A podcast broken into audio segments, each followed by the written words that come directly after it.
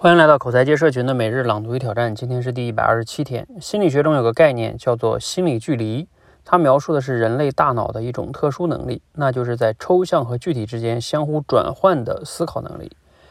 那什么是心理距离呢？简单解释就是，只要我们思考的内容不是此时此刻的自己，心理距离就会产生。思考的内容离此时的自己越远，心理距离就越大。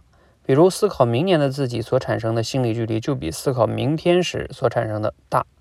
心理距离的大小呢，决定了我们的思考是抽象的还是具体的。心理距离越大，我们的大脑就会在更加抽象和更加高的层次上进行信息的加工。随着心理距离的缩短，我们的思考内容也会慢慢变得更加具体。大脑的这种特点就意味着，当我们考虑未来或者长远计划的时候呢，我们一定是以一种抽象的方式进行思考。如果我们想要把这种想法变成现实，那么我们就必须缩短心理距离，把自己从未来拉回到现在，然后去思考。为了创造那个想要的未来，我们此时需要做的是什么呢？这便是是什么是的思维。通过更加具象的思考，我们最终得到了一个能够给予我们行动指引的具体目标。目标若是不具体，大脑在面对这个目标的时候呢，就会不知道从何下手。不过啊，仅仅是具体还不够，它还必须是可衡量的、可控的，以及短期内可实现的。只有满足这几个条件的目标呢，才算是好目标。好，内容呢摘自于孙东康老师的《成为自控者》这本书。呃，那今天的思考与挑战就是，你目前有哪些长远的计划和目标呢？通过具体的、具体的思考方式，想一想你近期的小目标吧。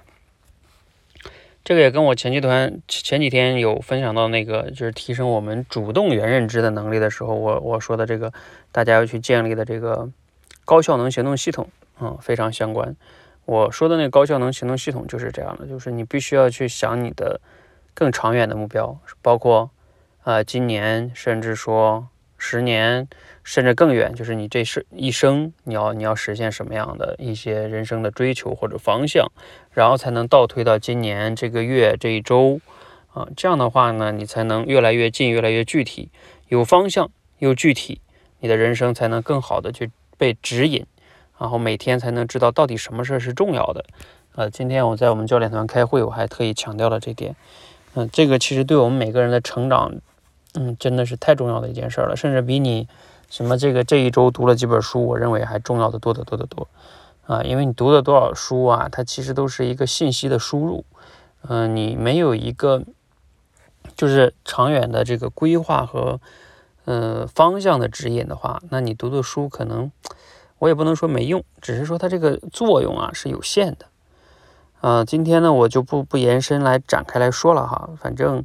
我觉得大家要想践行，就是我说的那个高效能行动系统，其实就是一个特别好的可落地的操作系统了哈。嗯，你们照着参考着做就可以了。好，让我们一起持续的践行吧哈，持续的朗读与挑战，持续的输入、思考、输出，口才会变得更好，人生也会变得更好哈。谢谢。